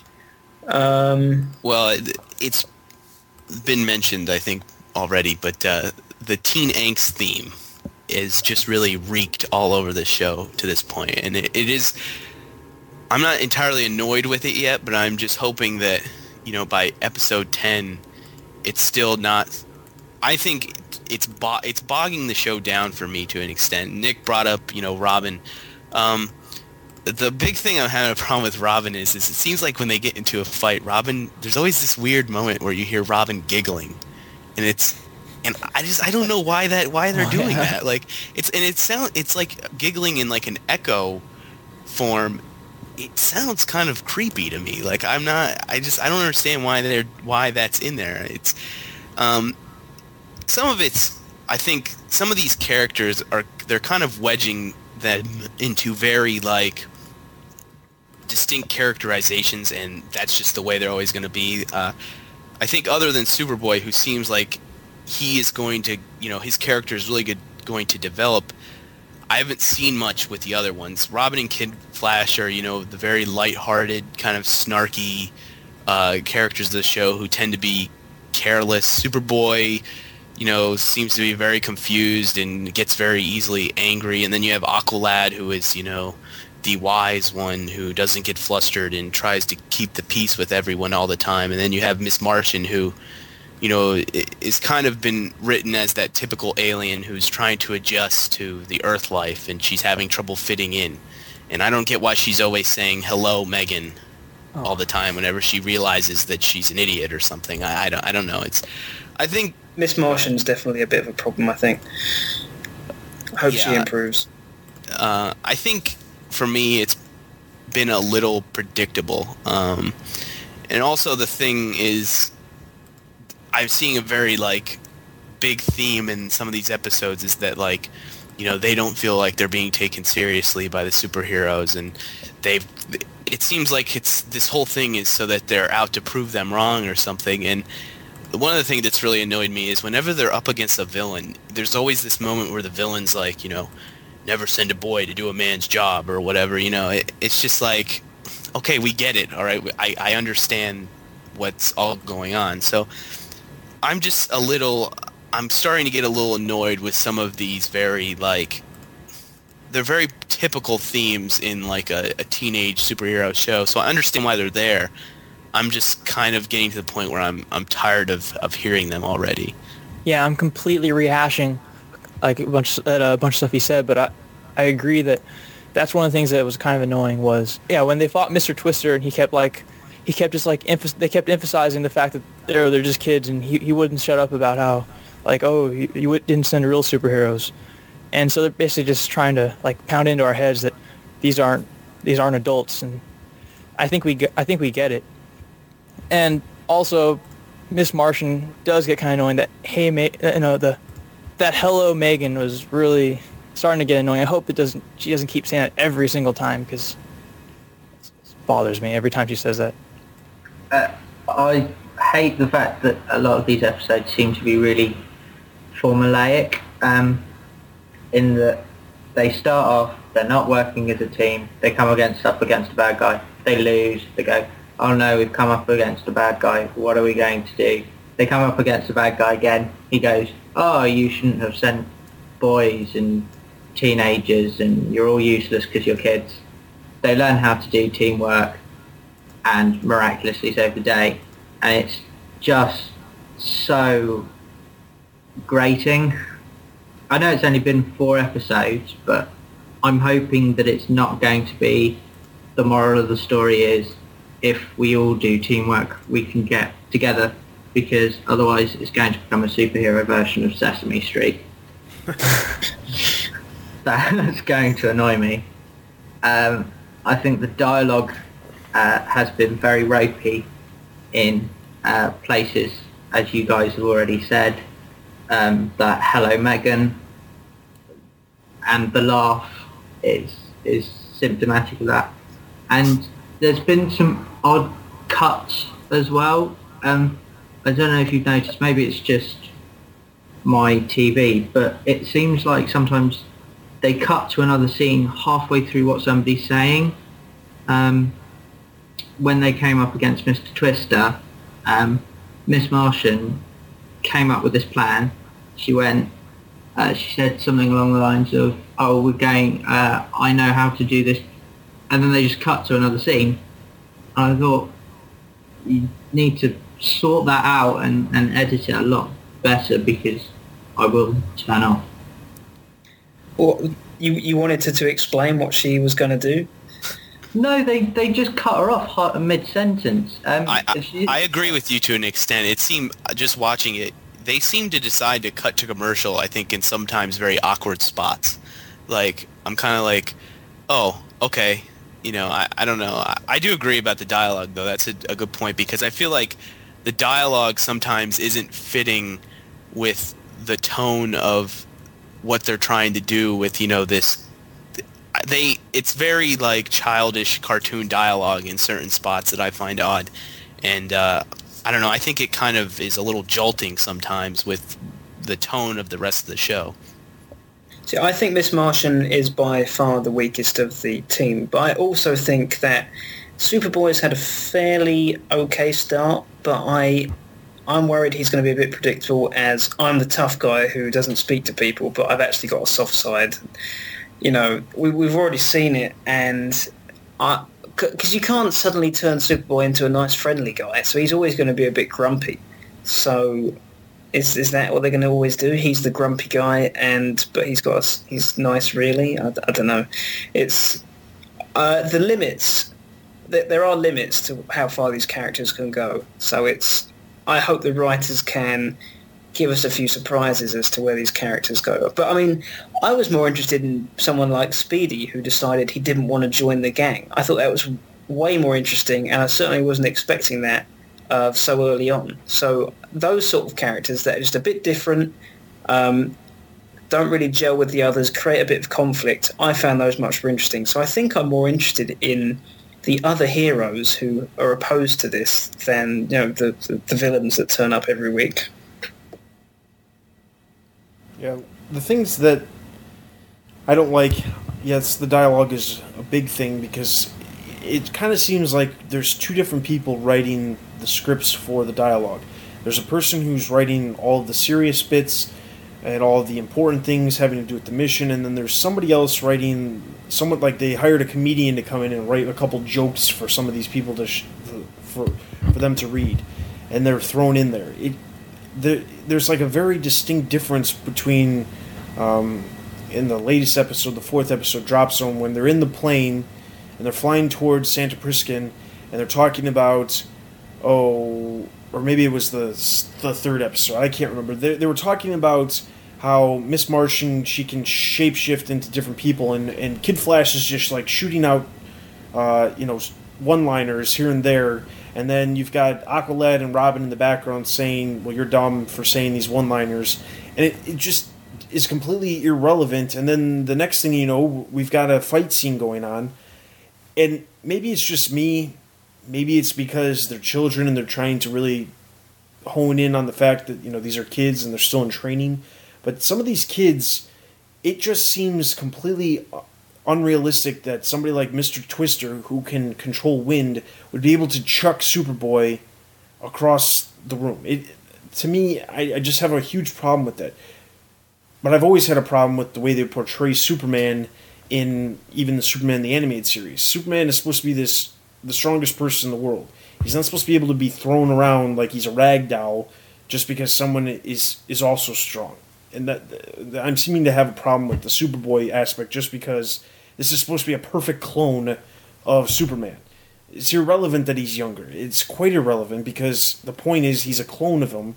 He's supposed to have the exact same powers. Age doesn't determine the powers because he already has the powers. The powers don't get stronger as Superman gets older.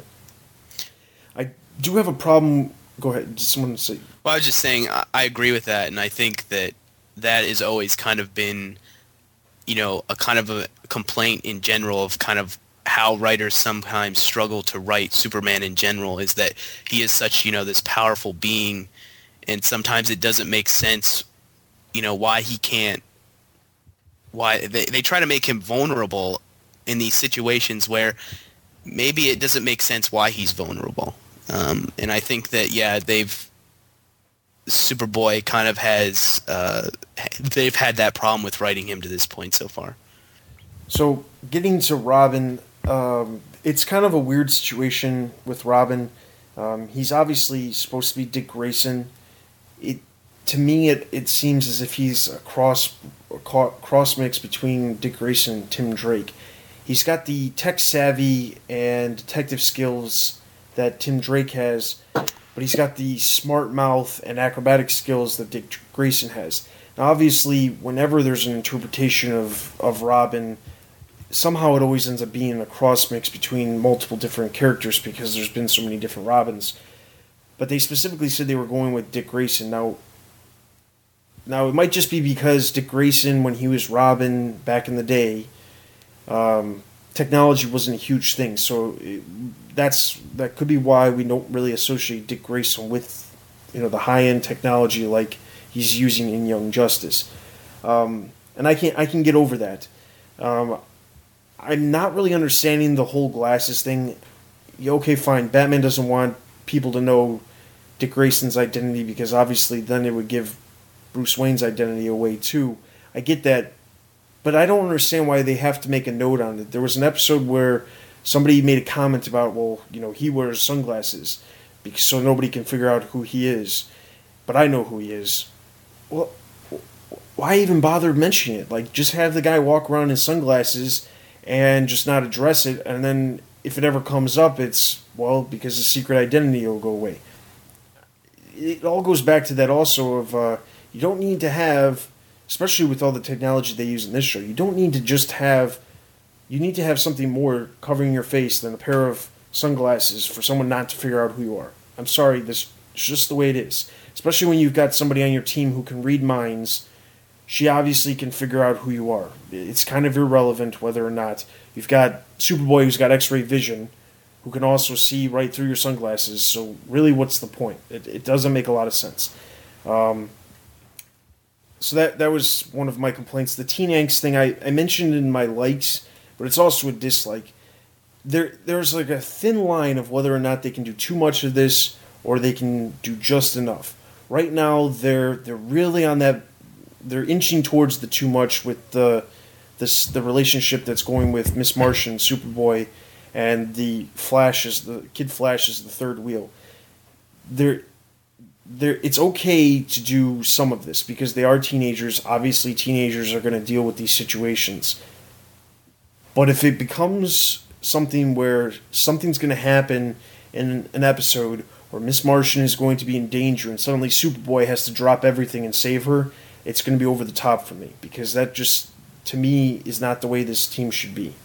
Um, it sounds like I have a lot more dislikes than I have likes, but it's it's not like that at all. I really am enjoying this show. It's just these little little things. I guess I'm I, I guess I'm nitpicking a little bit more.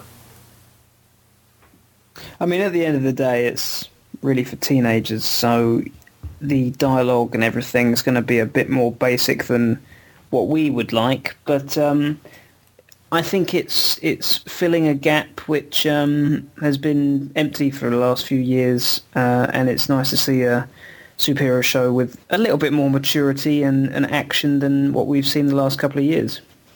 But it's still not, you know, it's not uh, perfect, but uh, it's it's a good start, I think.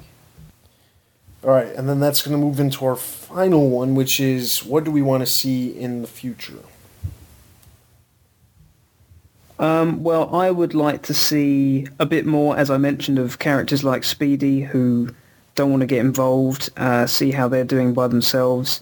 I'd like to see the team s- struggle a lot more. Um, we've already, I mean, we've seen them have some difficult times already, but I, I want to see them really uh, suffer so we can get some exciting drama out of that. Uh, I'm sure there'll be some moments where they break up or something and end up getting back together. But um, yeah, so I'd like to see some really great challenges for them. Um, maybe a little bit more Justice League, a little bit more perhaps in the training that they should be getting. Um, not just combat, but more than that, like detection. Uh, see a little bit more of that sort of side of things. And um, as I said, hopefully a larger story with a big villain or Cadmus or whatever it is that's uh, sort of overseeing the whole series, which comes to a nice conclusion. yeah, stronger character development for me. I think uh, I think right now they're doing a decent job of kind of balancing all the characters around so that they get their moments. But I'd like to see you know these characters uh, maybe break out of their shells that they've put them in a little bit more. Um, and you know, th- I think it's kind of unfair to say that because it is so early on. Um, but yeah, maybe a little more unpredictability. Maybe you know these episodes don't seem to follow a, a, a trend or a similar structure with one another. Um, I think so far they've done a good job of bringing in various different villains and characters. So I, I just think if the if the writing can get better along with some of the other things that they've been doing, I think it could it has the potential to be a really really good show. Yeah, obviously, I want to see more character development, and I want to see them working better together as a team. Maybe not necessarily like like taking baby steps, but like more in a way of like taking a big step forward, then falling back like another step, like a smaller step, and then you know just progressing that way. Because because you know once once you you feel like you're getting good at something, then you kind of get like oh yeah, get a little complacent, then maybe they'll knock them back down to earth again. So taking baby steps that way as far as the team. I'd like to also see obviously the a story that basically continues on along with all the like the new villain each week and like the underlying like bigger picture throughout the whole season. What I thought would be interesting was I'd like to maybe see maybe one of the whether it be if it comes back another season or whether it be like later this season maybe the Justice League will get into a situation where they'll actually have to come like bail them out and that will obviously get them more respect on their side too. But mostly just like have the characters break out of their shell because I think by th- at this point we already we've been introduced and we have an idea of all the characters and now we can see them become the characters that that like I, I would like to see them become you know which is very different what they are right now. I'd like, uh, as Zach said, to have a bit more polish on it, not add breaks in random places, so you're cutting people's words out, um, and a bit better dialogue. But I think those will come as they, as the show progresses and it, it becomes more established. Uh, as Nick said, um, I really want to see Speedy's character develop and find out uh, what's going on with him and, and how he's going to end up. But I'd also like to see the show develop its own villains. Um, maybe not necessarily create um, brand new ones, but develop a, a set enemy who is, is going to span over a couple of seasons and becomes um, a, a, a- a Moriarty figure. Um, I think that would be really interesting. Okay, so I'm gonna run through a couple of real quick things I really like to see. I would really like to see Superboy get the stick removed from his rear end. I would like to see Robin remove his sunglasses. I would like to see Miss Martian's "Hello Megan" phrase banned from the show. And I would like to see Kid Flash get a girlfriend because I think if he got a girlfriend, we'd stop hearing a lot of these one-liners. That being said, um, I'd also like to continue to see a number of these underlying these these minimalistic villains who just appear very briefly, but after doing some more research, you find out that they're actually characters that you know have roles in the in the DC universe, just be it minor roles. I really am enjoying that, and I want to continue to see that. I think they said by the end of the first season they're going to have like a total of 180 different characters from the DC universe appear. I think that'll be great. Um, I am interested in the underlying story. Um, they're kind of setting something up over these first four episodes with the the white light or the white or the light or whatever they're calling themselves. Um, they've kind of set something up where it seems as if it's going to carry on throughout the entire season.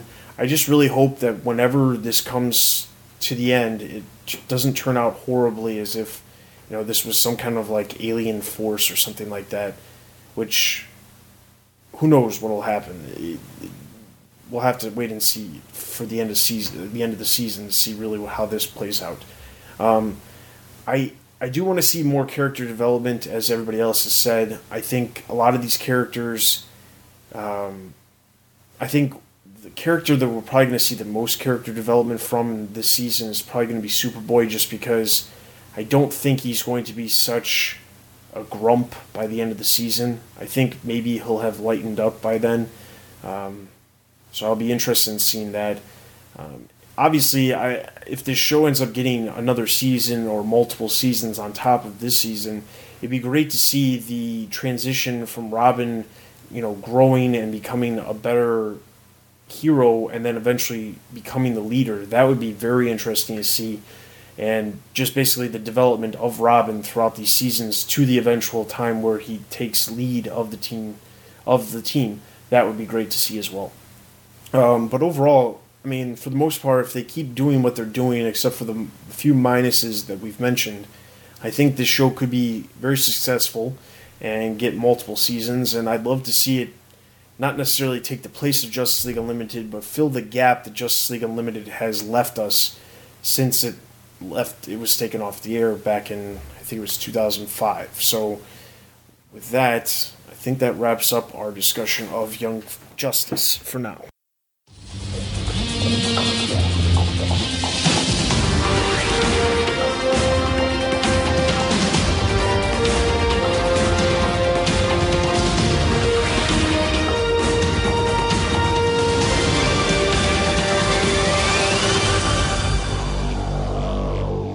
All right, so that is pretty much everything for this episode. We hope you enjoyed it. It was a much longer episode than what we've had in the last couple months. Uh, but as we get into a lot of the Dark Knight Rises stuff, there's going to be much longer episodes. We may have to switch back to the every other week format that we were doing um, back when the Dark Knight came out, but uh, we'll take that and we'll have to we'll, we'll determine that uh, once uh, once we get to that point. Once uh, the Dark Knight Rises starts filming and we start picking up a lot more news um, that makes these episodes longer than two hours, then we'll we'll consider that. If you want to see us go back to the every other week format, you can always send us an email at podcast at thebatmanuniverse.net. And of course, you can send any questions, comments, or concerns to that email address as well. Uh, we've got a bunch of things on the horizon for thebatmanuniverse.net. Make sure you are checking out the news on a daily basis on the website, as well as the editorial section for all kinds of things related to Batman. There's always something new posted on thebatmanuniverse.net, and uh, even if there's not news, we're always trying to make sure there's at least something for you to read every time you come over there. Obviously, with that, you can also join the forums and become a member and chat with other Bat fans.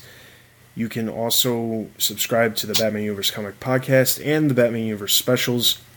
Um, for those of you who are trying to find the older episodes of any of those podcasts, uh, we're having some technical difficulties and we will be working those out in the next month. And they'll all be worked out, and you can all get, get all of the old The Batman Universe podcast episodes then. Uh, you can follow us on Facebook, Twitter, and YouTube. And of course, you can always leave us a review on iTunes. And of course, the award show is just around the corner, and this is going to be one of your last warnings for placing your vote for the Batman Universe award show. Um, we'll be doing that award show in the coming weeks, so make sure you get your vote heard by voting now. Go to the website and click on the link that says click here to vote for the TBU 2010 awards. Your vo- your votes will be tallied, and we'll be having an award show that comes out later this month. So that's everything for this episode. This is Dustin. This is Nick. And this is Zach. This is Josh. This is John. You've been listening to the Batman Universe podcast. See you guys next time. Cheers. Take care. Later. Hello to Jason Isaacs.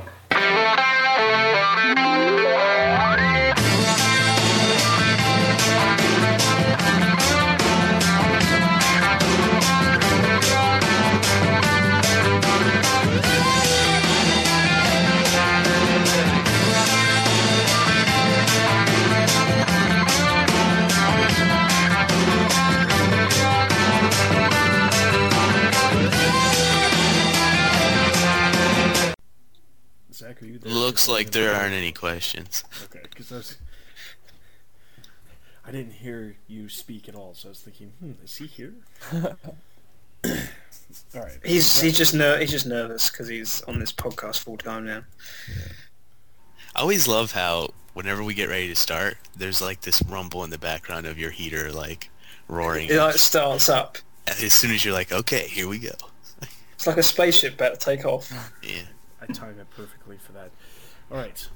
Let's just say I'm, I've, I've I'm getting a bit sick of you you guys' voices. Let's take that. Mm, not I'm surprised. sick of my own voice.